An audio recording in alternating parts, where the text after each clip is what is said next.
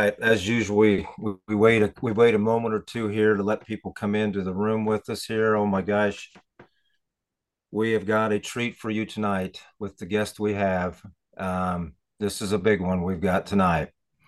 Uh, we're going to get to Gabe in just a moment, but um, just a couple thoughts I have. Um, you know, um, I, I can't do I can't do most of the things that that we do on this farm without the support of the people that are around us. And you're only as good as the people that you surround yourself with. And i have a a massive amount of good people around me. Uh, uh, my beautiful wife carol.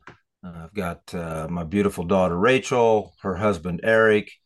Um, nephew aaron. Uh, andy goebel all these people are intricate to uh, the success of our operation. And uh, whenever whenever an operation gets uh, to a point to where one person thinks they have the control, that's that's when things start going sideways. And and we've got a guest here this evening that I'm sure will exactly concur with every word I've just said. And he's done the same thing on his operation. So um, we're going to get uh, we're going to go deep here with Gabe. Um, this is going to be this is going to be a great uh, a great podcast this evening. So, and and I want everyone to know that uh, that Rachel had some minor surgery today. Everything came out fine, but folks, she's only been home for three hours from the hospital, and she said, "Nope, Dad, I'm doing the podcast with you tonight." So, Rachel, thank you very much. I, I greatly appreciate everything. All right, all right, giddy up, let's go. We've got Gabe Brown with us tonight. Gabe, how you doing this evening? I'm great. It's a real pleasure to be with you this evening, Rick. Yeah, this is going to be a blast. Uh, I'm, I'm, you know, it's going to do the same thing, Gabe. I do with everyone else. Um, what, what's on, what's on Gabe Brown's mind right now? Uh, great question. And uh, as I was, uh, as I was dialing up onto this Zoom meeting, the thing I was thinking about was actually a something that Doug Peterson and many of the listeners will know Doug Peterson well. Yep. Said today on a on a Zoom meeting that I was on him with. He talked about how we have uh, the majority of us have think about regenerative agriculture in the wrong way. He said NRCS phrased it and brought it out as a conservation practice. Hmm. And Doug said, that's all wrong. It's not a conservation practice, it's a necessary production practice. And we need to think of regenerative agriculture that way. And I was thinking about that. Boy, how true that is. We have to change the way we see things and think of it as something that's necessary for us to do on our farms and ranches. Yeah, well, that's awesome. That's a great way to kick this podcast off. So, and and I want to lay out uh, some ground rules here to the audience uh, for just a moment here, Gabe. Uh, folks, we're going to try this again. If you would like to uh, actually talk to Gabe and ask him a question, please raise your hand. Rachel can then, because once you hit that raise your hand button, it moves you to the top of her slide deck, and then she can find you quickly uh, unmute you, and then you can uh, you can ask Gabe. But remember the rules here. Uh, it's all professional, and uh, if anybody gets going too sideways or too far that we don't want to go, we're gonna we're gonna stop it. So uh, hopefully, let's uh, let's have a great great evening here with Gabe. Um, Gabe, let's go back. let's go back to the beginning. Um, you've been a farmer a long time, but it wasn't always easy, was it? Well, I've attempted to farm for a long time. you know, I, I tell people I'm a I'm a poor cattleman, even worse farmer, but I try. Uh, yeah. Yeah, started started farming right out of college in the in the mid '80s, and uh, what a tough time. Yeah, it was. You know, I'm fortunate. I learned from my father-in-law. He taught me, you know, the best practices he knew at the time, and and that's how I learned. And and then uh, the rest is kind of history. Four years of hail and drought kind of sent me on a different path. And one boy, am I glad I got sent on that path.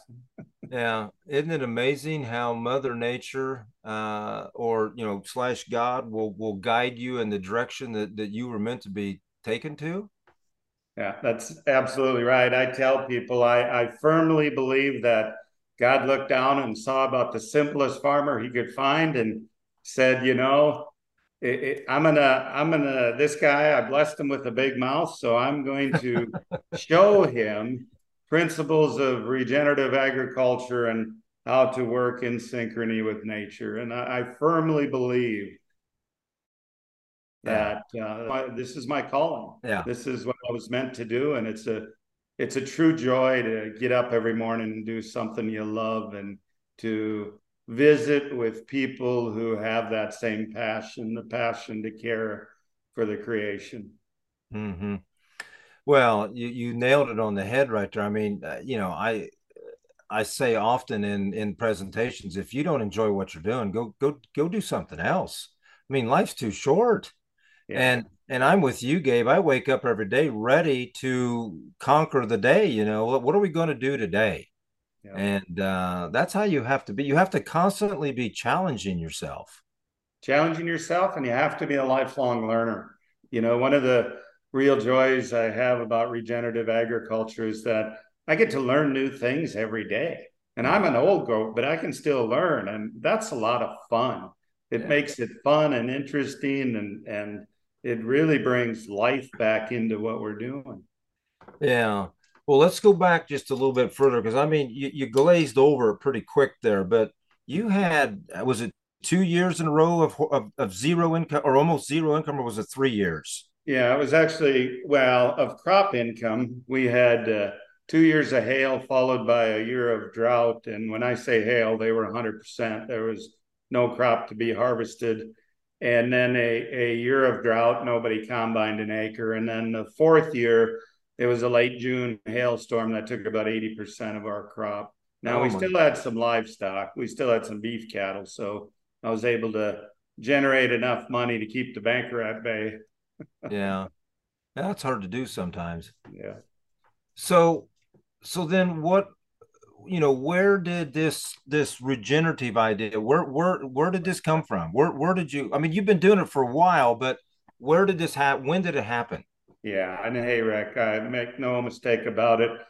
I had no, no idea what the regenerative meant. I hardly knew what a cover crop meant you know they didn't teach me that in four years of a land grant institution education.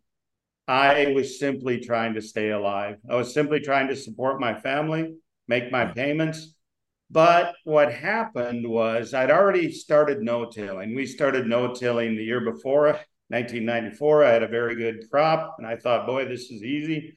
1995 came along the day before I was going to start combining 2,000 acres, excuse me, 1,200 acres of spring wheat.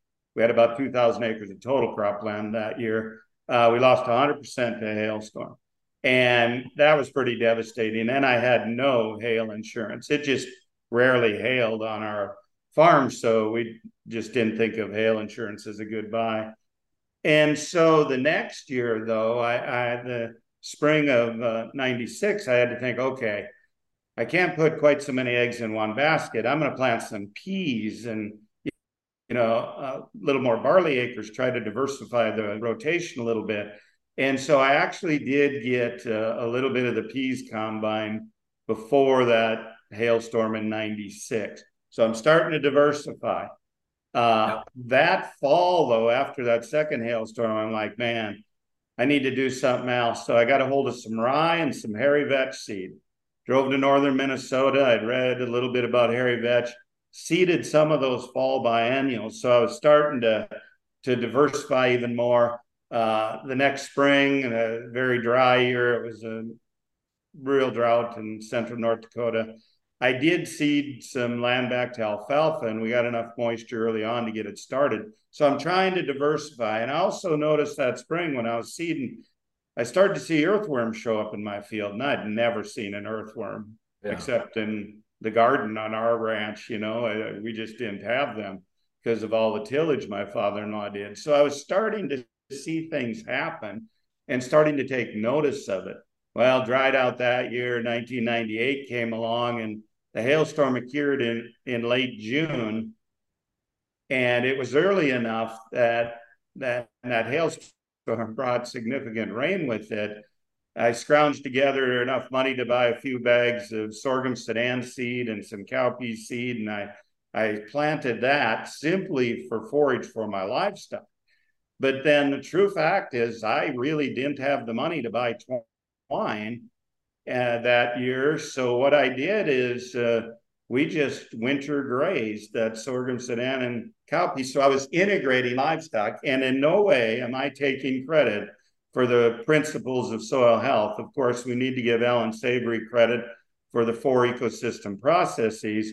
I tend to give Jay Fuhrer, John Stika, and Ray Archuleta credit for the principles of soil health. They're really the ones who started talking about it and pushing NRCS to talk yeah. about it. Yeah. Oh, that's incredible. I mean, talk about being backed into a corner.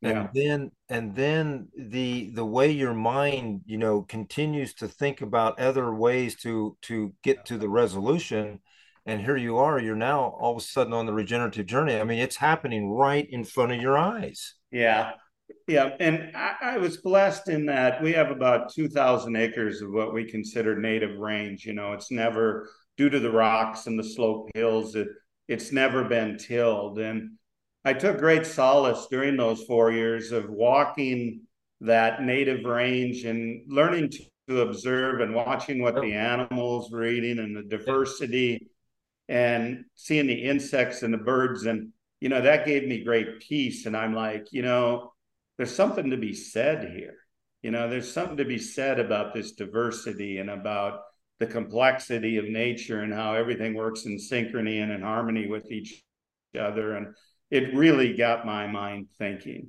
right. you know i was also very fortunate that in 1998 jay Fuhrer was the district conservation with Burleigh County NRCS at the time, asked me to run for a position as a county supervisor. And Jay took an interest in what I was doing. And he is an avid learner, just like myself. So we learned together. That really helped me a bunch then because I had somebody to bounce ideas off of. And, you know, I hadn't met Ray Archuleta, didn't meet David Brandt till 2011 so uh, met Ray in 2007. So this was quite a few years before.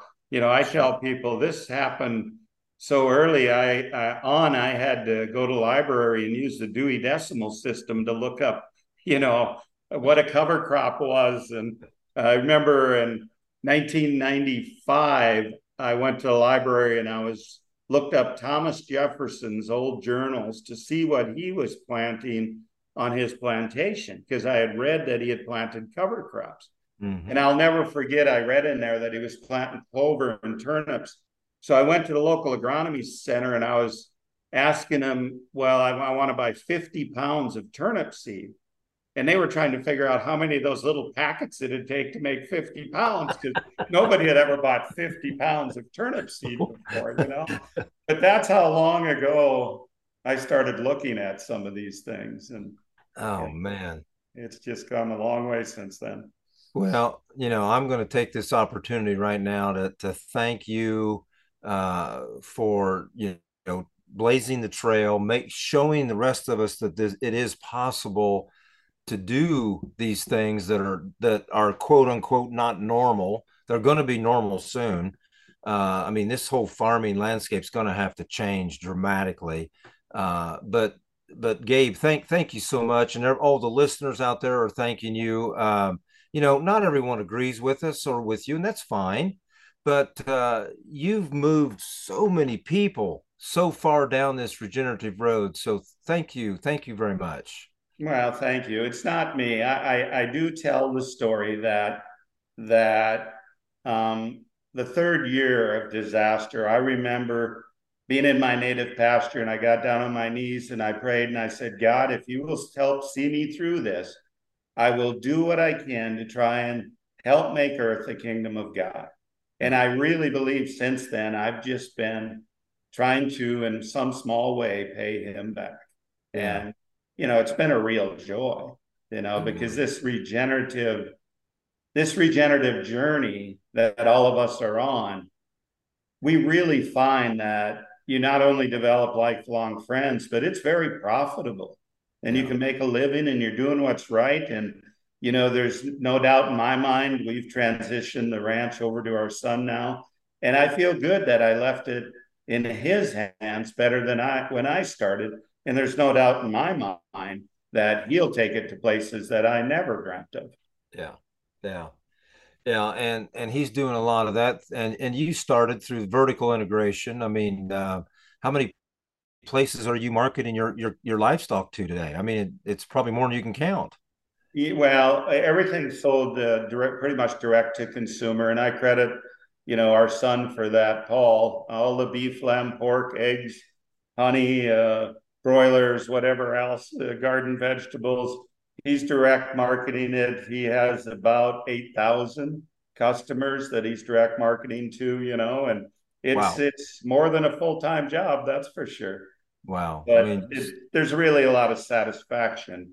You know, as farmers, we're producing food and fiber, and to sell that directly to consumers, that's what it's about. Well, that and and the consumer's getting a high quality, high density food product, and that that's the whole that's the whole game changer right there. Yeah. Just today, I was on a Zoom with a very large company who is was interested in visiting with our team because of just that.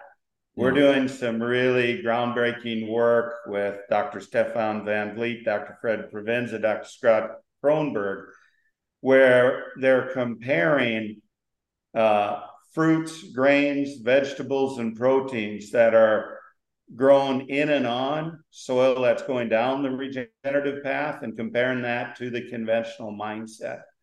The differences are not just little, they're absolutely mind blowing. Two to 20 times higher uh, nutrient density. And that's being measured by, by uh, uh, quantifying and determining these phytochemical compounds in the food. And what they found is the array and amount of these phytochemical compounds is directly related to the life in the soil. So the more biologically diverse and healthy our soils are, the healthier the plant's going to be, healthier the animal's going to be, the more of these phytochemical compounds that get passed to us, and that's what that's what feeds our gut microbiome. So yeah. it's this food company was interested in it from the standpoint, you know, should they be looking at this? Is this the future? And I honestly believe it is. This is the future of agriculture where we'll finally be able to be rewarded as farmers and ranchers because food will be used as preventative medicine. Yeah, but Gabe, what uh, the the the pharmaceutical companies aren't just going to stand by and let this happen. So no, so no. what's how how's the you know there's going to be some friction. So how do we all live in this same world together? Yeah, and I'll use this as an analogy. It's somewhat comparable. I remember when cover crops really started taking hold, and I was starting to do quite a bit of speaking, as were others about it. And I got a visit one afternoon from the manager of the local co-op, and he says, "You know, Gabe, I'm here politely, but you really got to stop talking about this because it's negatively affecting our business." And I called him by first name and I says, You really need to look at the way you're seeing things. You need to look at this as an opportunity. Yeah. I said, Do you know how much cover crop seed you could probably sell if you put your mind to it? Yeah. Two years later, that agronomy center, their highest net profit enterprise was selling cover crop seed. Yeah. So I'm thinking the same thing for these these other companies, pharmaceutical, et etc they need to understand why this demand for nutrient dense food is happening.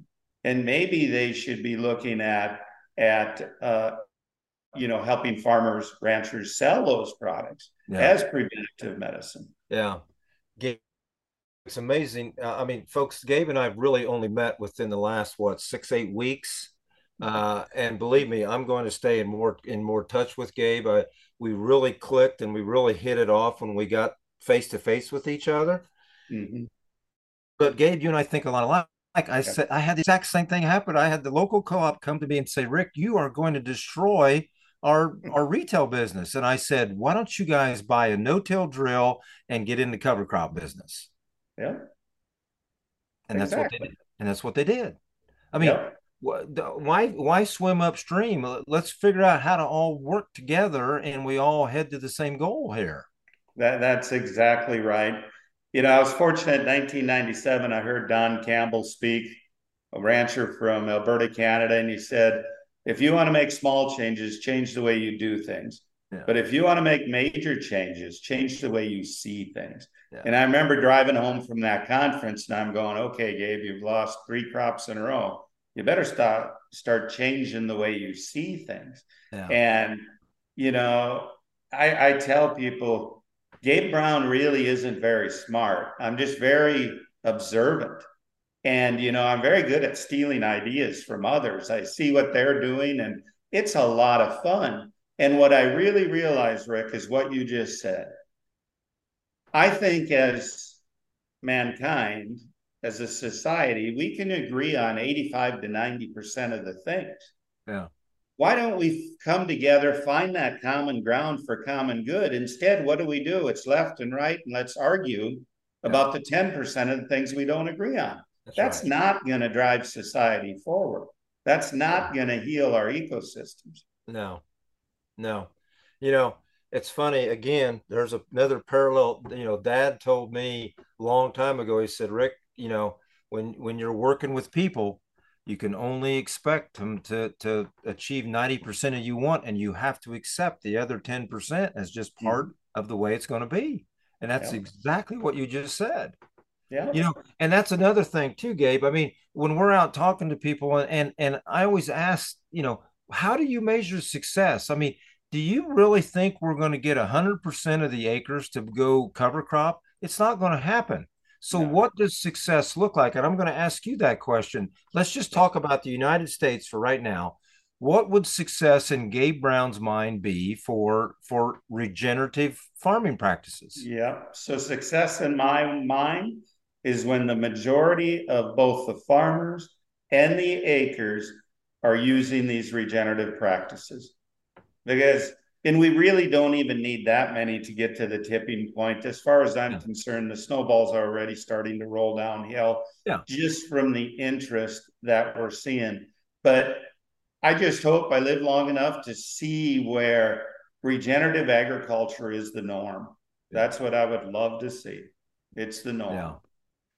Yeah, it it uh, you know, we briefly touched on this before the recording started here, but uh uh, the farming landscape, the way we see it today, and I'm a, I'm talking about regenerative. I'm talking about the the rest of the other 97 percent or whatever it is. It's going to have to make some major changes because this is not this is not going to be sustainable for very much longer. Yeah, and and I'm sure, like you, Rick, every day I get asked, well, if this is so good, why aren't more people doing it? Yeah. Well, farmers and ranchers cannot implement what they do not know.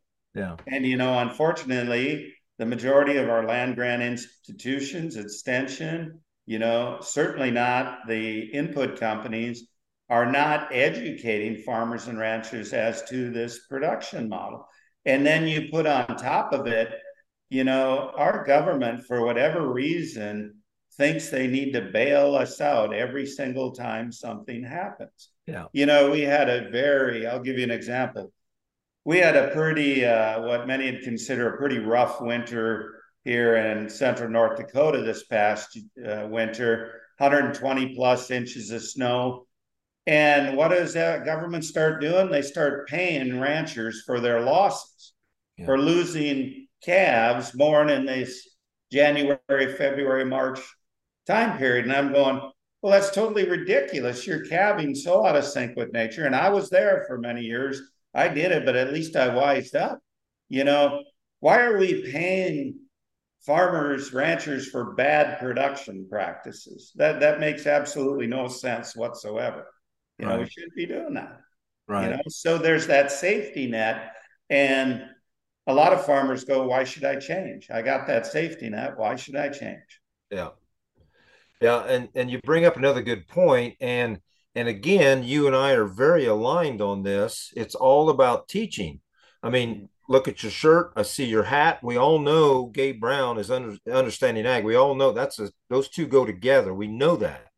This training has to happen like you're doing because if we don't properly teach the the the teachers how to do these things, you got one shot with the farmer who is who doesn't know any anything about what we're doing and they're going to give you every reason in the book why I told you it wouldn't work here. I tried to tell you. Yeah. So that's teaching, exactly right.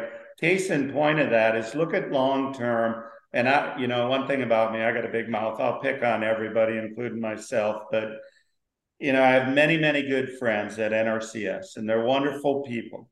Okay. I disagree with some of the programs that they use. They dangle these carrots or incentives out there. Long term adoption of these practices that NRCS offers a cost share for is somewhere between 8 and 12%. Now, come on. You know, you and I can't afford to be successful only 8 to 12% of the time. We wouldn't stay in business very long. Mm-mm. So, what we say at Understanding Ag and what you do also is our goal is to educate. We need to educate farmers as to why they should plant a cover crop. Okay, why is that important to them? Yeah. Why do you need diversity in the crop rotation? Why do you need to integrate livestock? Instead of just dangling a carrot, the minute that carrot's removed, the farmer stops because right. there's no education that goes along with it. Or the money flow has stopped to help finance what the program. Exactly. Yeah. Yep. As soon as they they pull out money, they stop. We just finished a uh, four-year project where we worked with a group of uh, wheat producers in a supply chain, mm-hmm. and we educated them as to the principles and processes.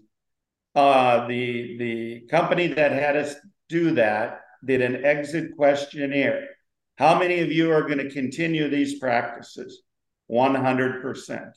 100% of them. Now, I'm not going to say we're going to bat that all the time, but that shows you the importance of education yeah. and what goes along with that education profitability. We're yeah. sticking more money in their pocket. That's what's going to drive change. Yeah, that's exactly right. Yeah, you cannot teach enough. I totally agree. Mm-hmm. Uh, we've got a question uh, from David Ernst here. Uh, Gabe, where does someone go to get uh, get their uh, nutrient density tested so they can compare against uh, conventional practices? Yeah, and realize what I was talking about, David. Thank you for that question. I was talking about about phytochemical compounds. You need a mass spectrometer. That's very expensive. What we use on our ranch that will measure like omega 3s, 6s, CLAs, nutrients. We use the food grade lab. Uh, we've used Iowa State University. And um, if you email me, gabe at understandingag.com, I'll be happy to get you their contact information at Iowa State. Yeah, Rachel, if you're there, would you type uh, Gabe's email in there? He's been gracious enough to give that out to everyone. Uh, please repeat it again, Gabe. Yeah, it's simply Gabe at understandingag.com. Yeah, that's easy. So, uh, David, there you go. Uh, Brad is just making a comment. If you want to control countries, control the oil. If you want to control people, control the food. So, yeah, I don't think we need to control people, but I do think we need to. Um, I do think we need to realize there's this misconception out there that that there's this food shortage and farmers have to produce more and more to right. feed the world. You know, the last figures I had from 2021, we produced enough food for 10.3 billion people. There's 8 billion people on this planet approximately right now. We don't have a food shortage. There may be trouble with logistics getting to where it is. But what I'm saying is for farmers and ranchers to wait for food shortages, yeah, you're going to be waiting a long time. Yeah. You know, to increase prices, you're going to be waiting a long time. We need to we need to truly start producing nutrient dense food and then selling it as the preventative medicine it is. Right. Yeah, I, I, I, I totally agree with you. It's going to be an extremely uphill battle, but it's like you said. I mean, uh, you know, there's a great book out there, Tipping Point from Malcolm Gladwell. I believe the number is 11%, maybe 12%. Yeah, tips, right around tip, tips. I mean, most people who wouldn't even think about a tipping point would probably give you an answer. It's going to take something over 50 or 60%. No, no, you, no. it's a very small number. And, and, Rick, you've seen it too. I really believe we're going to be approaching that very quickly within the next handful of years. Yeah. I mean, just today, I was jotting this down right before I got on to you. In the last 24 hours, well, less than that even, 20 hours, I have spoke to people from United States, of course, Australia, the UK, Sweden, Canada, Venezuela, and Spain who all are interested in regenerative ag. That's just in the last 20 hours. We don't think this is occurring worldwide. No. Yeah. It's it's occurring very, very quickly. Oh yeah. Yeah.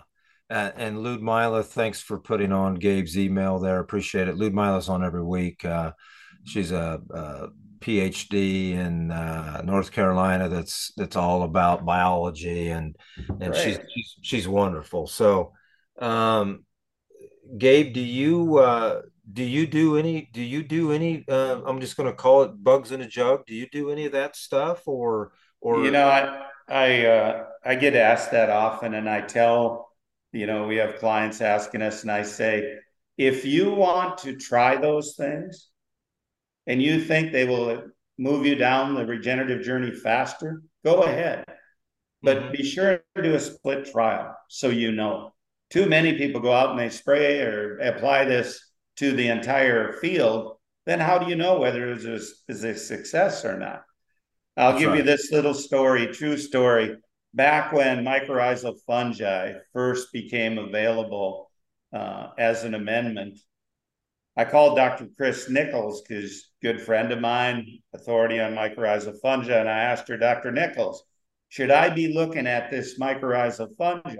And I'll never forget her words. She said, Gabe, there's over 175,000 known species of mycorrhizal fungi. What do you suppose the two they put in that jug are the two that you need? And I just laughed. I said, okay, point taken. Yeah. So on our farm, honestly, we have used nothing as we've transitioned down this path. Yeah. No amendments of any kind. We've we removed ourselves from synthetic fertility in 07 was the last year. Uh, we dropped all the pesticides and fungicides before the turn of the century. Um, so, uh, with the exception of for our livestock, and we dropped that in 2009. Yeah, well, we've got some we've got some questions and some comments coming in, but uh, you've also uh, you're like us, but I think you've done it a lot longer. No government subsidy payments, no no government programs. You, you don't have your hand out. You don't you don't have that that uh, uh, parachute to protect you. How long has that been now? It, it's it's been at least twelve years since I okay. walked into an NRCS or FSA office. Uh, we refused everything, you know, even the COVID payments, all them we refused oh, yeah. to take. We didn't do any of that. I, I'm proud of the fact that that our son Paul, who just got married on Sunday, he's 35 years old and has never accepted a government payment of any kind. And I'm really proud of the fact that he has not borrowed money. The boy operates on cash. How about and not that? Not many 35 year olds can say they operate a 6,000 acre operation on cash. Not very many. Yeah. Not very many. And, and it's and, not because of dad and mom's handout yeah. either. And, you know? and I was just going to say that. Everyone's going to say, well, it's because Gabe set him up. No. No. No. Yeah. No, I always told my children I'm going to be harder on them than anyone else because I expect more of them. Yeah. And I've been pretty tough on my kids, especially my son, but uh, uh, it's all his now. And he's doing a good job. Look at the reward now. So, yeah. Yeah, yeah that, that's awesome. Just took uh, him a little longer to get married than I maybe would have liked, but that's okay. Well, and then yeah, we got to get some grandchildren in there somewhere, right? Yeah, that's right. We have two from our daughter, so that's good. No, that's good. There you Yeah. go. That's great. I'm and I'm like a lot of people. I'm learning more about your family too as we go along here. So, um, got a got a question from Enrique. Uh, I have an organic farm in southeast Minnesota. Uh, we were wanting to try this no-till, but are worried. I've listened to both of you a lot. Uh, how viable do you think this option is? So, what what do you think, Gabe? Um, I would need to know a lot more before I could steer him in the right direction before I'd feel comfortable doing that. I honestly believe, you know, I've been 100% zero till since 1994. Uh, our farm could be certified organic if we so chose. Uh, I choose not to do that simply because I think the minute I do that, the certain, you know, I got 97% of the people out there, producers who are not organic, I'm afraid they're going to quit listening to me if I tell them I'm an organic producer.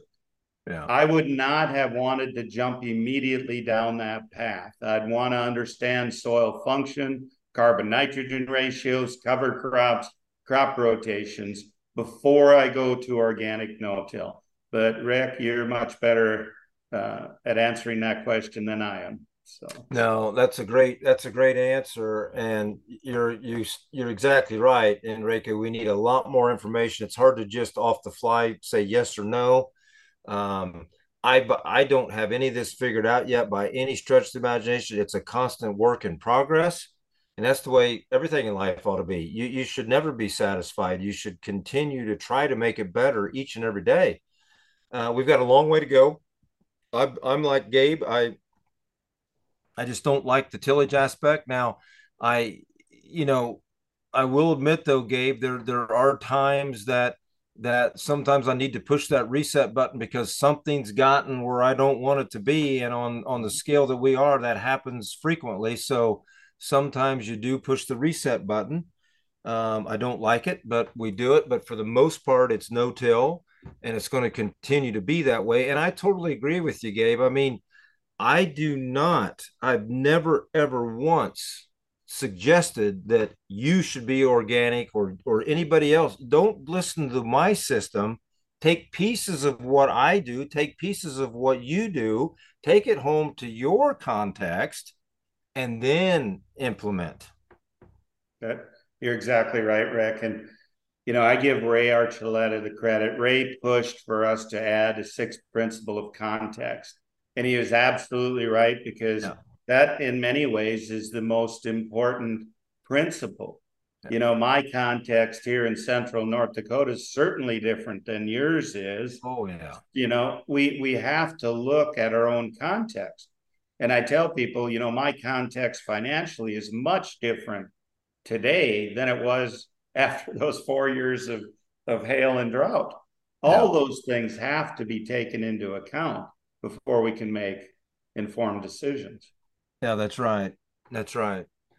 Um, Ed Bourgeois is on. Ed's on every week. Gabe is Alejandro's uh, great work gaining more attention, regenerative, reversing the des- desertification so needed around the world. You know, uh, he's talking about Alejandro Carrillo in the Chihuahuan Desert, and and uh, Alejandro's doing fantastic things down there. Fernando Falamer also in the Chihuahuan Desert.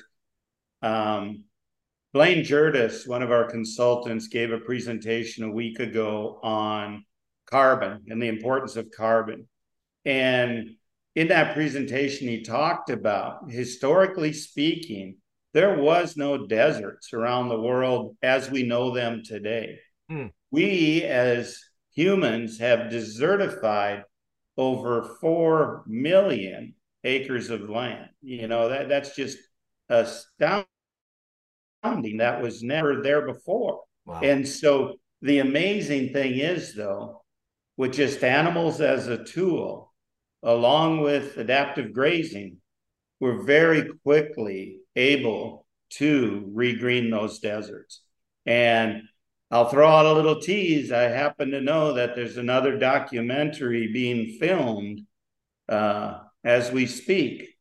And uh, the emphasis of that documentary is regreening the deserts. Mm-hmm. So look forward to that one down the road. oh, yeah. Isn't it amazing, though, how quickly you can turn something around if you just try some different techniques? Yeah. Yeah. That's why I've really come to the conclusion, you know, as I get older, I get pretty even more brash in what I say. And I tell people because you've heard it too, Rick. Every every conference you go to, but but Gabe, but Rick, you don't understand. Our soils aren't like that. You don't understand. It's not like mm-hmm. that. Well, I understand exactly what those people's problem is. They need to go in the bathroom, look in the mirror. There's their problem. You know, there's their problem. It's yeah. compaction right up here. That's the problem. because you know, soil is simply sand, silt, and clay held together by biotic glues. Now, it's various proportions thereof, but this isn't rocket science. It's simply time tested ecological principles. And we can take that sand, silt, and clay, any proportion thereof, and start growing healthy soils. Yeah, that's great. Uh, John Hume, if this soil has abundant resources, i.e., fertility and minerals, and the atmosphere is full of nitrogen that can be uh, assessed or accessed by biology. How important is soil testing? Is more of a way to monitor? Is it more of a way to monitor progress? Oh, great question. And I mentioned this on a webinar I did with a group from Australia here last night. You know, approximately 97% of the nutrients a plant needs for, for growth is found in the atmosphere. Yet, as farmers, how many of us realize that? And then how many of us take advantage of that? Mm-hmm. You know, there's only about 3% approximately that comes from the soil. Now, to answer his question, we need to understand that soil is really a biological system. And that's the type of testing we need to do when we bring on new clients, we always do a TND test, total nutrient digestion, just to show them. We've tested. Uh, we're going we're we're going to pass 34 million acres here in the next month or so that we're working with, and we've tested over 33 million acres. We have not found a single acre that's deficient in nutrients for profitable crop production. Now the difference there lies many people are pushing the envelope, so to speak. They're trying to outproduce their environment, it's coming at a cost to the ecosystem. They're using up the carbon in their soils and that. We have to change the way we see things and realize it isn't just about yield, it's about profitability. Right. And it's about our context and our environment. And when we realize that, nature can provide. Mm-hmm. You know, uh, true story, back in 2009, I was combining corn one evening. My son was away at the university, and I remember talking to him on the phone, and I was complaining a little bit about my corn crop, the yield. And he said, Dad, you're trying to outproduce our environment. Man, that was just like I got slapped alongside the head, and I'm going, wow, his mother's brains must have shown through there because I hadn't thought of that. But ever since then, I never ever complain about what our yield is because I know it's going to be profitable. Yeah. Because we're such least cost producers now, I'm going to make money. And some years it's better than others. Yeah. What's wrong with that? What's yeah, nothing. I I uh, I never put yield in any of my presentations. Never have. That's it's great. Not, it's not important. I mean, no. but unfortunately, oh. unfortunately, Gabe, that's how people measure a farmer's success is by what did your field yield. Yeah. Everybody wants to know yield, but uh, but maybe we should start comparing bank accounts or something. No, yeah. I didn't say that, did I? yeah, yeah. Well, hey, you know, you've got that liar's table in it town. We've all got the liar's table. Yeah. And there's the there's the lie that's told there of what your yield is. Then when you go to your banker, what what numbers he being told? So yeah. yeah. And then we all want to get to the place where we don't have a banker. See? That's yeah. that's the that's, that's the holy grail. That's my that's my next immediate goal. I think. Uh, I think by 2025, I think I can be done with the bank. I, it's going Good to be close. You. Yeah, but 26, I think for sure. I mean, Gabe, if you look back, and again, I don't like to, I don't want to brag, but in the last seven years, our farm has bought, our our family has bought uh, five, six hundred acres of ground. We've we've tiled a thousand acres. I mean, and people want to want to drive by and and snub what we're doing, you know, but uh, it, it gets frustrating. It's Yeah. frustrating. You know what? They can laugh at me. I'll just laugh my way to the bank Yeah, that's to make a deposit. Yeah, that's that's just fine. Yeah. Well, I've got a couple questions here from my good friend Dan DeSutter. You know Dan, and, Oh boy. They, and they uh, better be easy ones, Dan. I'm getting uh, old, you know. they're going to.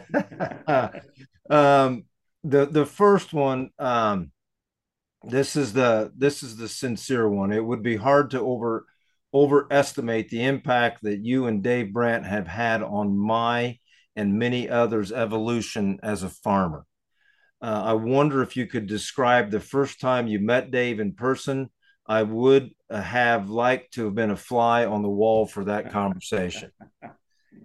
Oh, well, thank you, Dan. Thank you for the compliment. And, you know, I wouldn't be where I'm at today without my good friend David Brandt. And I met Ray Archuleta in 2007. He showed up at my uh, ranch for an NRCS training. And I remember this guy standing there with his head cocked and this quizzical look in his face, and the wheels were turning. And Ray and I became close friends. Well, Ray introduced us via telephone to me to David Brandt, and I visited with David a couple times. And then in 2011, June of 2011, Ray had me come and do a dog and pony show around Kentucky, speaking at various workshops. And that evening, he he just told me we went to our room and he said, "I got a little surprise for you tonight. It's going to be here in a few minutes." And David Brandt knocked on the door, and I'll never forget opening that door. And here's this mammoth of a man, and he said, "Come here. I just want to give you a big hug." And I'll never forget that. And later on that fall, I David asked me to come to his place and and I got to go spend some time with him and Kendra. And of course, the three of us became very dear friends and of course started understanding ag and soil health academy and and uh, it's very kind of you to say that dan but uh, Yeah. that's the first time we met in person and i'll never forget it Yeah. I mean, I didn't know Dave near as well as you do, Gabe, but I I think of I've somewhere in a day's time, he's his his memory comes into my thinking every single day yep since his uh, terrible accident. yeah and what you know he he was a big man but he had a bigger heart he Oh just yeah. wanted to help everybody Yeah. Yeah, he sure did. Um, all right, here you go. Now we're getting into now now you can uh you can uh turn turn it loose now, okay? If you were to put if you were put in charge of the federal agricultural policy, what would you do differently? Oh boy, here we oh go. yeah here we go Yep. First of all, um, I'm not saying that there's not a place for it. I'm not saying there's not a place for a hand up, but it would definitely become outcome based. There would be nobody who allows the type of of degradation that we're seeing in many areas would be receiving government assistance. Okay. That, that's just uncalled for with the knowledge we have today, the practices uh, that are available to us.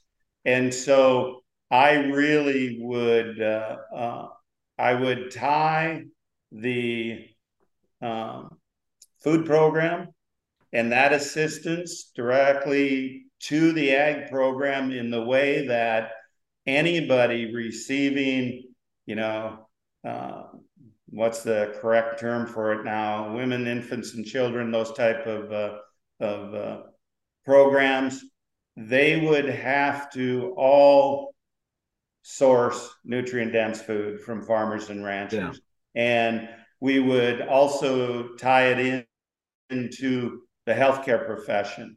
You know, there's some great work actually starting to be done around the country tying in um, nutrient dense food as preventative medicine and then lowering healthcare uh, costs and insurance premiums based on that.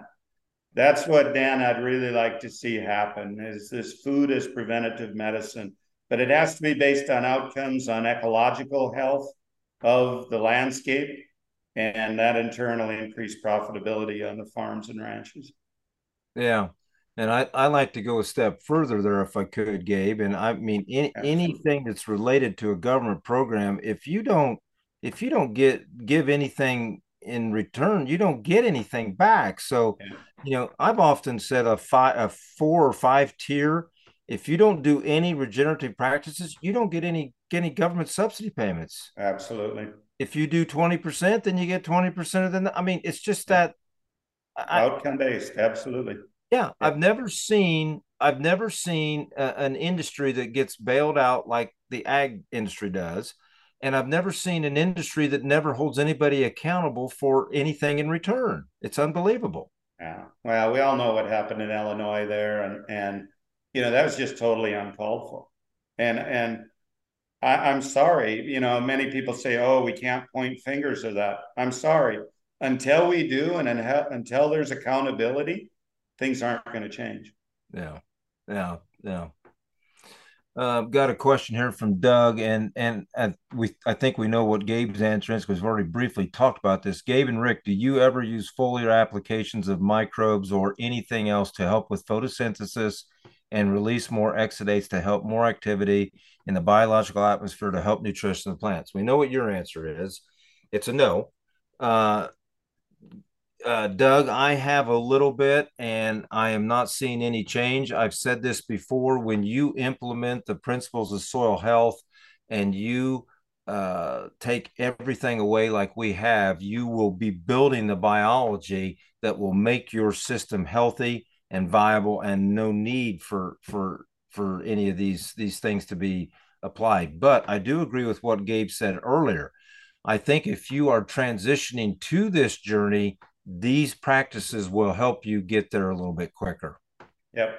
And I like what Dr. David Johnson says. Dr. Johnson, you know, and his wife Hui-Chun Su, they uh, the Johnson Su bioreactor.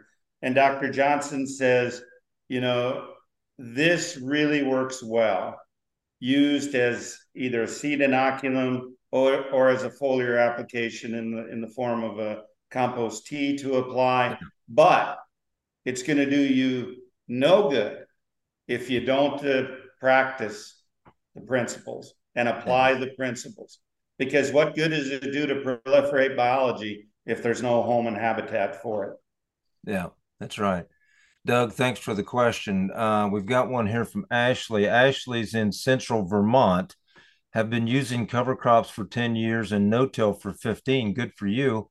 Uh, we used have dairy cattle no longer do. We are trying to incorporate beef cattle back in. How important are animals to the rotation, and do you cover all of your acres with animals? Good question. That, that's a great question. You know, about a third of our clients do not have livestock.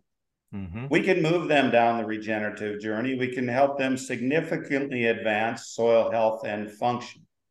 But make no mistake about it, it will never get to the point it could if animals were incorporated. Ecosystems do not function properly without animals and insects. That's all there is to it.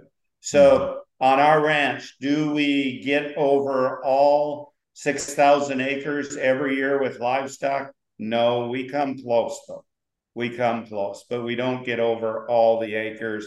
Realize where our ranch is now, we're in city jurisdiction housing developments uh, on several sides of some of the the farm ground. It just becomes real difficult when you get that call that the cows are drinking out of the neighbor's swimming pool. That's not a good call to get, you know. So, yeah.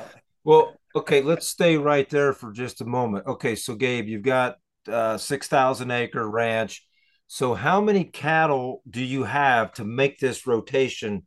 Try to you know get in 12 months touch every acre how many how many cattle yeah so we're running between you know and if you uh, realize we grass finish so we have cow calf right. pairs.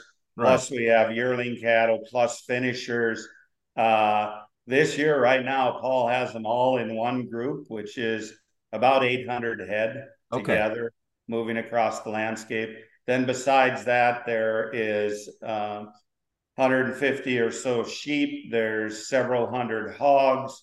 Uh, last time I asked him, he had 1,600 laying hens out on there. So, uh, quite a few head of livestock.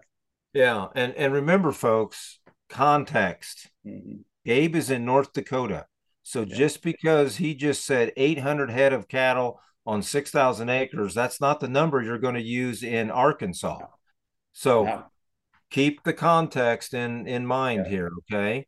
And re- realize there's only 12 people in North Dakota, so. yeah, that's right. Um, Doug Steffen, how does someone go about finding markets that will recognize the value of a regenerative grown product? Ah, what a nice tee up for your next company. Yeah. So I believe you had Solar on already, our, our uh, company that uh, the partners of Understanding Ag and Doug Peterson. Two years ago, although we didn't want to get into it, I am in no way a fan of certification verification, but we were tired of the greenwashing that was taking place. We were tired of companies saying that they're sourcing regeneratively grown and raised products, and we're going, no, you're not. No, you're not. Let me give you an example of that. I had an energy company contact us who wanted us to help them source regenerative soybeans. So I said, sure, we can do that. I helped put together a budget for us to educate the farmers, take them down the regenerative journey, presented that to the company, and they said, no, we just want to source no till soybeans, and that's regenerative. Well, we all know that, you know, some of the poorest soil I've ever seen is no till soil with the over application of synthetics, you know, and I'm like, no, that's not regenerative. So, anyway, we started a company called Regenified Regenified's goal is to increase profitability on farms and ranches while moving regenerative practices forward. So I'm sure, Rick, they can go listen to that podcast that you did with Solar. But right now, uh, Whole Foods has approved the Regenified label. And just as of last month, we are the only FSIS approved regenerative certification company in the United States. So the USDA has approved us. And so you're starting to see the label show up on store shelves. Uh, right now, we have 26 companies that have committed to moving their supply chains regenified. We're telling our farmer and rancher clients get your baseline established, but then be ready because uh, uh, we just, for instance, one contract uh, we had, we sold a bunch of spring wheat for twenty-two dollars a bushel, verified regenerative. That's a pretty good. That's a pretty good lick right there. That's, yep.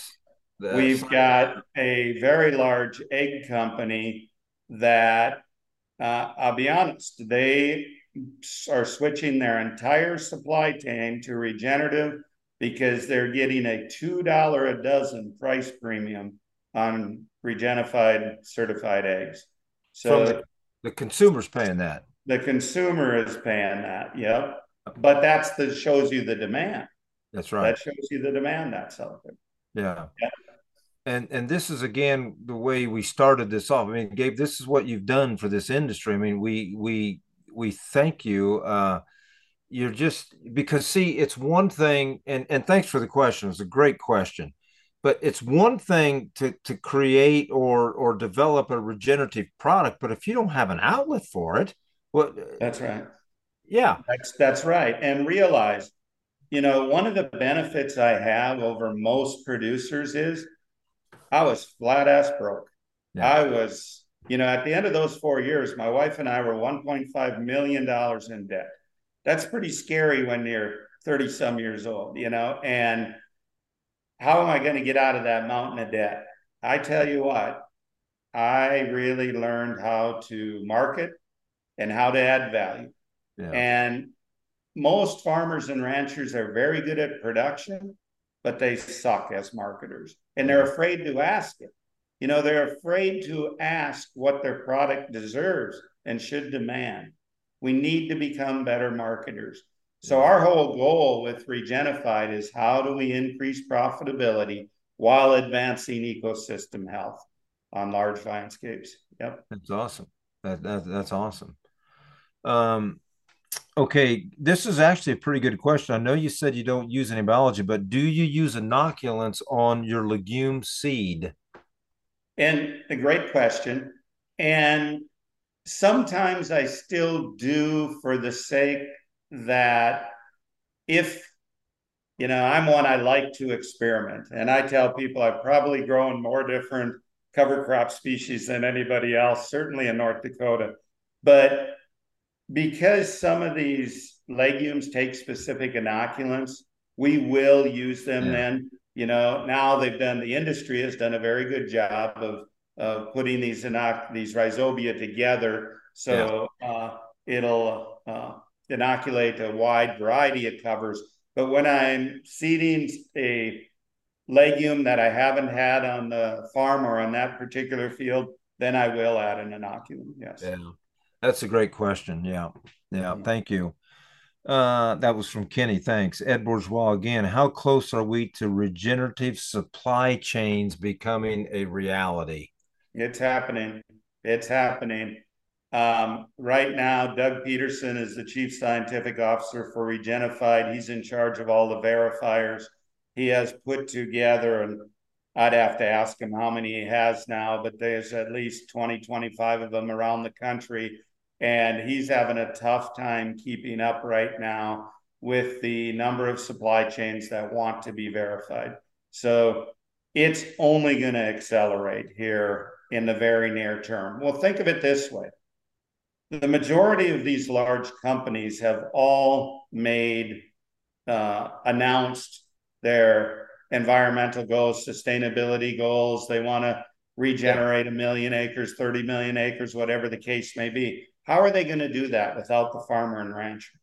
Mm-hmm. I spend the majority of my time now, Rick, in front of this laptop, talking to heads of sustainability, boards of directors, CEOs of companies and supply chains how agriculture, regenerative agriculture is the answer to that.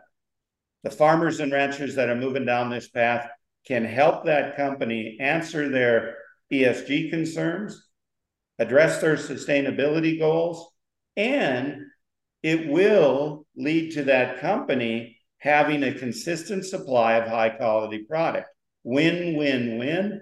But they got to be willing to pay for that. They yeah. can't expect it at the same prices because they're getting a lot out of it also. So that's where we're at. That's what we're focused on. Yeah. Okay. That's great. Uh, from Kenny, have you tried GPS collars such as no fence on cattle instead of fencing? If so, how does it work? Yeah. So uh, on our ranch, I have not tried that, but I, matter of fact, spoke twice last week to the technology officer from one of those companies. I was on a farm in Illinois here in August that was using that technology. And I got to tell you, it, it's working much better than I would have envisioned. I still don't know if it's quite at a price point that makes it economically feasible. It's about 35 cents per head per day, okay, to use that technology and run it. But depending on your labor costs and where you're at, what you, you know, how this uh, group of livestock you have, I, it, you know, it may pay. I did even talk to a producer who's using it on goats. And if it'll keep goats in, it should keep about anything in. no kidding. Yeah, no kidding. I do I think there's a real place for it. I do think it will, uh, you know, as they perfect it and, and technology improves, I definitely see it being used. Yeah. Yeah, I, am assuming that uh, we don't like to name drop, but I'm assuming that farm in Illinois is at Monty's place. It is. Yeah, he's pretty progressive. Monty's pretty progressive. Yeah. Yeah. Yeah. We'll have to have him on sometime. That's Monty Bottens. Yeah. Do. It'd be an interesting conversation. Yeah. Yeah, it would. Um, what does it take to be regen- Regenified certified? I, I know we did go through this with Solar, but let's just go through it real quick with you. I know you got Yeah. levels and, and Yeah. just uh, give us the guidelines. Yeah, and I'll just do it very briefly. So, Doug Peterson, and I give Doug all the credit, he developed the guidelines for Regenified. And he developed them based on the six principles of soil health, the three rules of adaptive stewardship, the four ecosystem processes, the six, three, four. So a verifier comes to your farm or ranch, they take 65 different tests and observations that all have to do with the 634 and how you're doing. Okay. Everybody, just by applying, is automatically in the funnel, so to speak. Now, to be able to use the Regenified seal, you have to reach tier two. Tier one is an application. That involves the certifier coming out, and you have to have a plan to move forward. Because one of the big differences between Regenified and other verifications out there is you have to continue to advance. Because remember, us founders, our goal is how do we make regenerative agriculture the norm? So we want to be very inclusive to start, but we want to push everybody forward. So you have three years to advance. Now, obviously, there's contingencies in there for drought, hail, etc. At tier two, that means you can use the seal, and it means 20% of your acres qualify as the to three, four. Then tier three is simply 40%, 60 and 80% and above. And like we have farmers who have been going down this path a while. They may come in at tier three, four, or five right off the bat. And once you're at tier five, you need to, you know, you're not going to advance to higher tier, but you need to keep advancing. So it keeps pushing you. The beautiful thing is you're only compared to yourself. Doesn't matter yeah. what your neighbors are doing. Doesn't matter if the neighbor's organic, if you're organic, that doesn't matter. How do you compare to yourself? Are you advancing your yeah. farm, your ranch? That's yeah. the beauty of it. It is an annual verification. So a verifier will be out there. It is not cheap, but in saying that, what we're seeing is from an outcome standpoint, the added value is more than paying for the cost of verification. Yeah.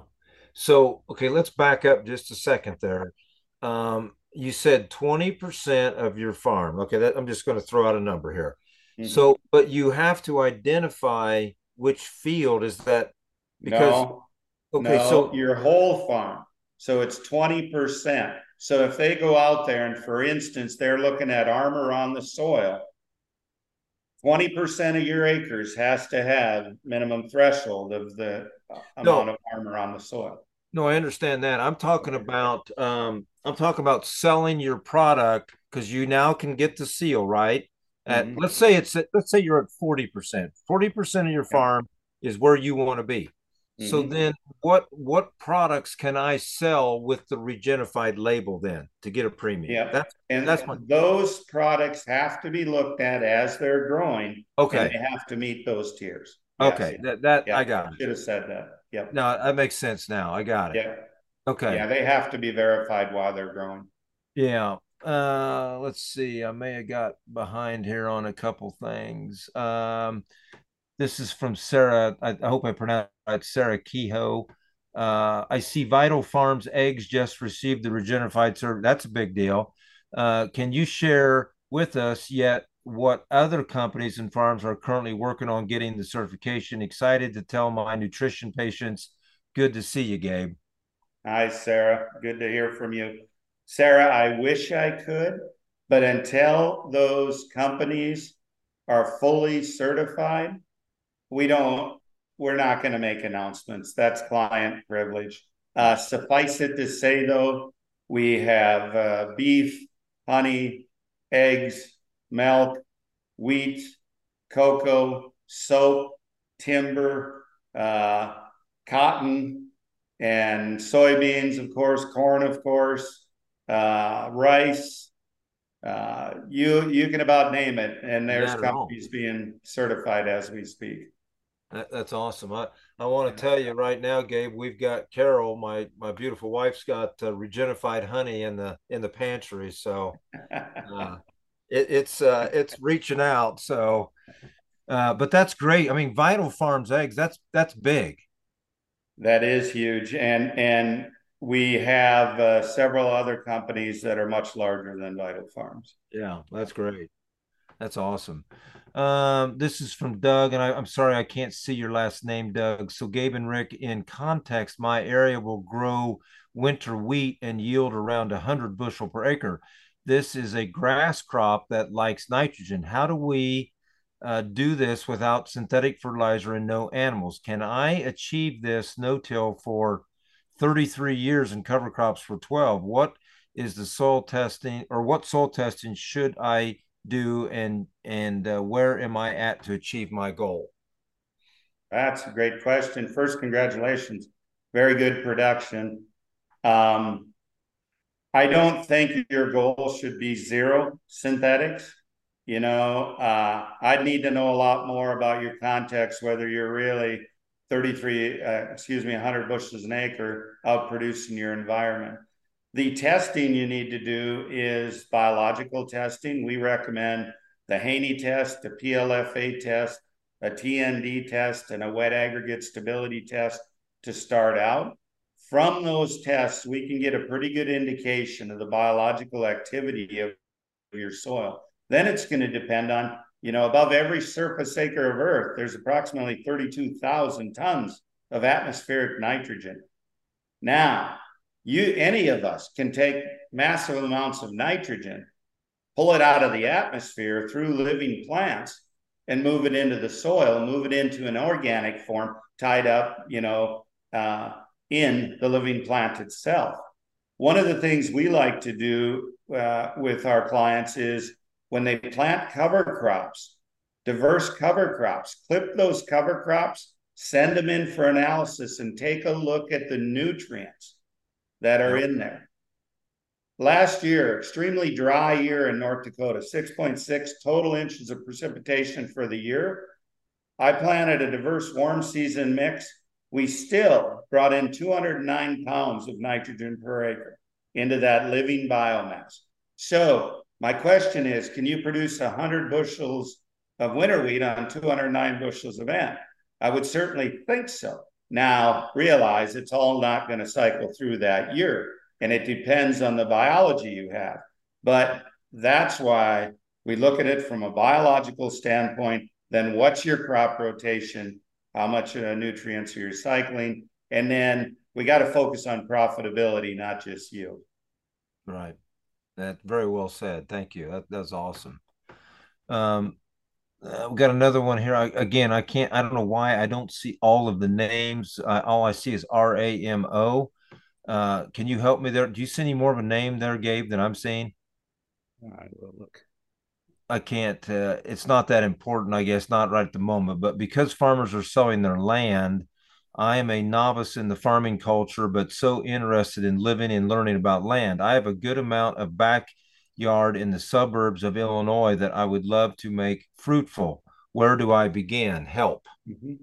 And that's Ramona. Ramona. the name.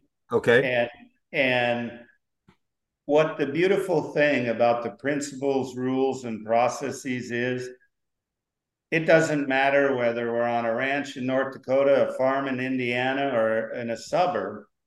The principles, rules, and processes are the same. Yeah. You you just follow them, and you know minimize disturbance, keep armor on the soil, living root, diversity. We do those, and and people say, yeah, but I can't have livestock in the suburb. Well, the birds and the microbiology and the soil and the earthworms, that's your livestock you know, the yeah. bees and all that. So the same thing can be done. Right. And hey, thanks to to uh, Cyrus and and Sarah there for putting on some uh, some links there for what Regenified's doing. Appreciate that. Uh, Ramona's giving you giving you a thumbs up. Good answer, uh, Gabe. Um, let's go back to Dan here. Um, how do we as a nation overcome the the politics of corporate greed in order to enact better agricultural policies or no policy in other words no federal involvement yeah dan I, w- I wish i knew the answer to that i wish i did i really think it gets back to the common ground for common good and we have to start approaching things you know in a way that's for the good of all. I think it starts with consumers with their buying dollar. It starts with companies and supply chains doing the right thing and understanding there's a greater good, a greater cause. You know, hey, I'm the same as anybody else. I'm going to take care of myself, my family first. Yeah. But in saying that, I'm not going to do it at the expense to future generations, the expense to mankind. And I think it it starts with education, and we we educate who we can. And the way the political winds are in Washington, let's face it, you know, the amount of money being thrown around by lobbyists, we're trying to, as I said, we're trying to steer a battleship in a bathtub, you know, if we think we're going to change Washington. I'm not going to say we don't try and make headway there, but I myself, I'd rather work with the farmers and ranchers, the businesses, and the consumers. Yeah, yeah. We both uh, we both have been honored to testify in front of Congress, and uh, it, if that's it, what you want to call it, okay. yeah, it, uh, the system needs restructuring in in the worst way, but uh, but yeah, it, um, it it seems like an uphill battle, but uh, but you know we got to stay with it, and um, yeah, you know, I, I totally agree though. The teaching, the teaching is word. All I mean, you know, this is not that's the next the next leg forward in this movement is the mass teaching that needs to take place, and that's what you're doing. What did you say? You 36 million acres you've touched now? 34 that will be actively consulting on. That's that's insane. I mean, think yeah. about that, Gabe. Think what you've done there. Now, it's not just me; it's a whole team and many others. And you know, Rick, that's the beauty of it, though everyone listening to your podcast now is a little more informed, a little more educated because of it. To who much is given, much is expected, you know, and shame on us if we know these things and don't yeah. try and educate others. Yeah. It's on all of our shoulders to continue yeah. this. Yeah. We've got uh we've got your good friend Doug on. He's come on and uh Doug Peterson. It's called Morals and Values. Yeah. Yep. That and that that's for sure. And that's something you can't dictate. You know, you you can't dictate that. We, no. you know, if I was Secretary of Ag, I can't dictate that somebody has morals and values. You know, that that's up to each person. Right. But you know what? We just just because we can doesn't mean we should. Right. You know? Right. Um, I want to go a couple more things here because I know time's important, everybody. Um, what what new technology is out there that you're seeing, Gabe, that that's exciting that maybe we don't know yet? Anything you can well, and I, I can't. I'm not at liberty to say much. Yeah. But there's some soil testing techniques and t- technology, I should say that out that's out there coming quickly. That's just mind blowing. Okay. Another one that's out there, and and I know Rick, you've had some experience with it, but we're going to see some some products on the market shortly that have the ability to terminate plant growth and they're actually biostimulants they're they're not negative to biology i think yeah. those are going to be game changing that's going to be know? huge from a human health standpoint, soil health standpoint, everything. Yeah, yeah. that's going to be huge. Mm-hmm. Um, one more place I want to go here. Um, you're kind of a you're kind of a star in a new upcoming movie coming out here. So uh, tell us about the movie. I mean, t- I mean, it Kiss the Ground was number one. This is the sequel to it, and and take it from there. Well, that's one butt ugly star, first of all. But uh, so you know, years ago, it was back in 2014 actually that they first started filming "Kiss the Ground," and they, you know, they met Ray Archuleta. Ray had him come to my ranch, and then it took actually six plus years for "Kiss the Ground" to get filmed. Well, after "Kiss the Ground" came out, one of my clients uh, watched the documentary, and he he called me up and he said, Gabe, do you know that, that, producer? And I said, Yeah. What type of guy is he and his wife? And I said, Oh, they're, they're good people. Their heart's in the right place. He said, Make an introduction. And so I did. So this client of mine met with them, and it was 18 months from the day he met with them until the documentary came out at Tribeca. And Rick, you're in it, you were there. Um, what he said is he wanted to fund this documentary because he said Kiss the Ground was good, but he said Kiss the Ground was a little too politically correct. And he said, we need to call out who and what needs to be called out. And then we got to have a call to action. So he invited Ray Archuleta and myself to come down to Ojai, California, and, and we gave them some names of individual farmers and ranchers and scientists that we thought might work well in the in the documentary. And I specifically asked not to be in it. I said, I really think it's important for us to turn over the reins to the next generation of leaders. And I asked not to be in it. And, and he said, okay. And they started filming. And then I got a phone call one day that said, Gabe, there's certain things that need to be said in this documentary that only you have a big enough mouth to say. And so uh, I said, well, it just so happens that we had had a major windstorm event. We had had three days of sustained winds, 50 miles an hour. And I had two to three feet of my neighbor's topsoil now in my pasture. And so they flew up and Rick's seen the documentary, he knows the, oh, yeah. uh, you know, I'm standing there and I'll give people a little flavor of what's in the documentary. I'm standing there and I'm saying, on one side, uh, on this side, you have a producer who takes government subsidies, who the taxpayer is paying for these practices. On this side, the producer refuses government subsidies, you tell me, is this wise use of taxpayer dollars?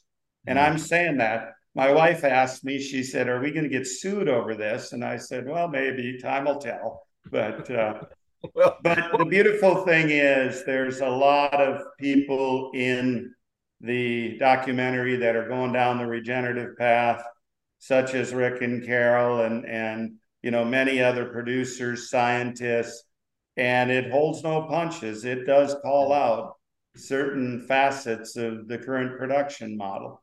Uh, honestly, I would like to see a little more um, in there as to a call to action and what can we do, but they're working on it. Now, I have to just to let people know it debuted at Tribeca. It's going to be in 150 theaters starting the 27th of September in some major theaters around the country. I believe Netflix has purchased the rights to it. However, I give uh, the funder credit in that he kept all of the educational rights, and any school system that wants to show the documentary will get it free of charge. There so uh, the goal is a minimum of 50 million views in the first year. Out 50, five zero? Five zero. Wow.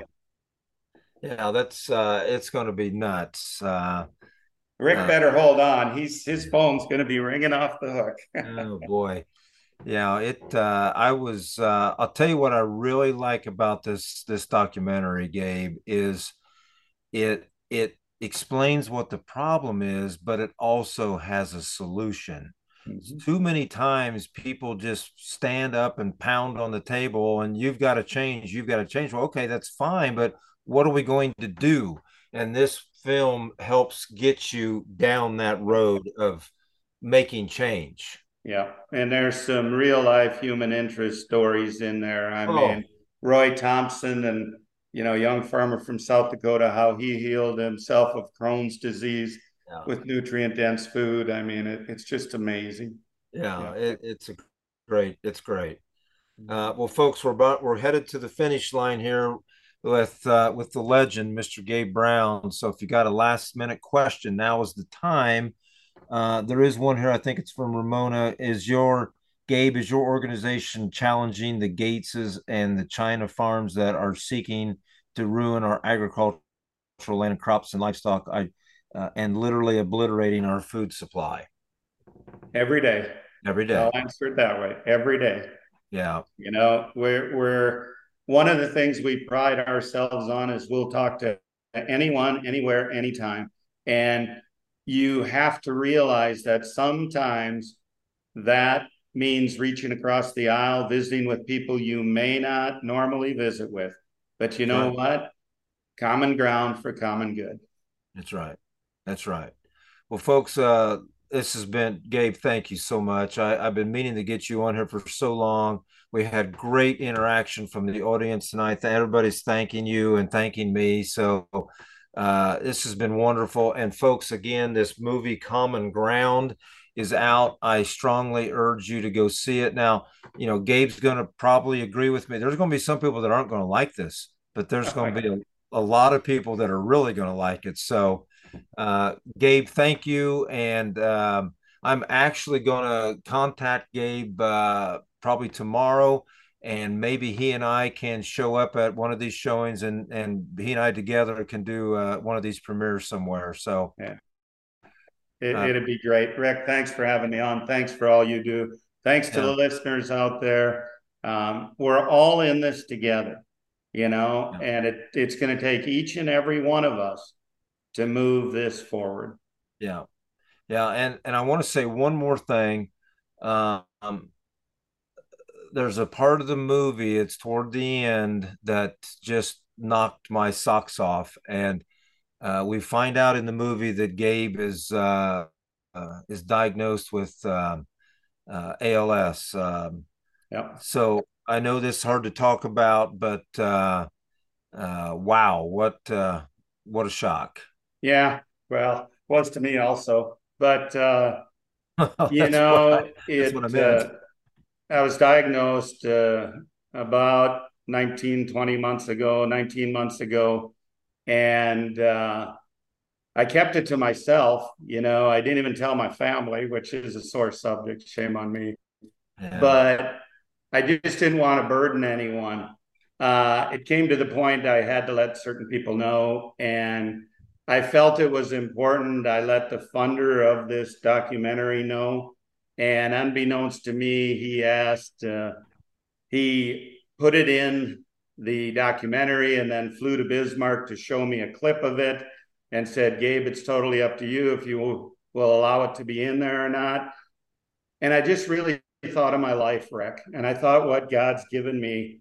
And he must be telling me, Gabe, this is a way if you can save one person from going down that path because the thing with ALS is it comes about from toxicity. And yeah. the ironic thing was when we filmed kiss the ground back in 2014 there's a part in there where i talk about being exposed when i was conventionally farming. I was exposed to all the chemicals. And i said how could i not be? I was farming conventionally. Well little did i know that that clip would then show up. And I, I just decided to allow it into the into the documentary because if I can save one person yeah. from using some of these harmful toxins, then it'll be worth it. Yeah. Well, thank you. Thank you so much. And um, we're going to, you and I are going to get to be better friends. So uh, thank no you. doubt about that. Rick and I are going to go on a fishing trip. yeah. We're going to go somewhere and fish. That's right. Well, yeah. Gabe, thank you. Uh, this has been an honor. Uh, again, thank you and and good luck with everything. And and we'll we'll talk soon. The the pleasure was all mine. And Rachel, thank you for being such a trooper. Yeah, yeah. Thanks, Rachel. All right. Thank good night, you. everyone. Thank you. Yeah. Bye bye.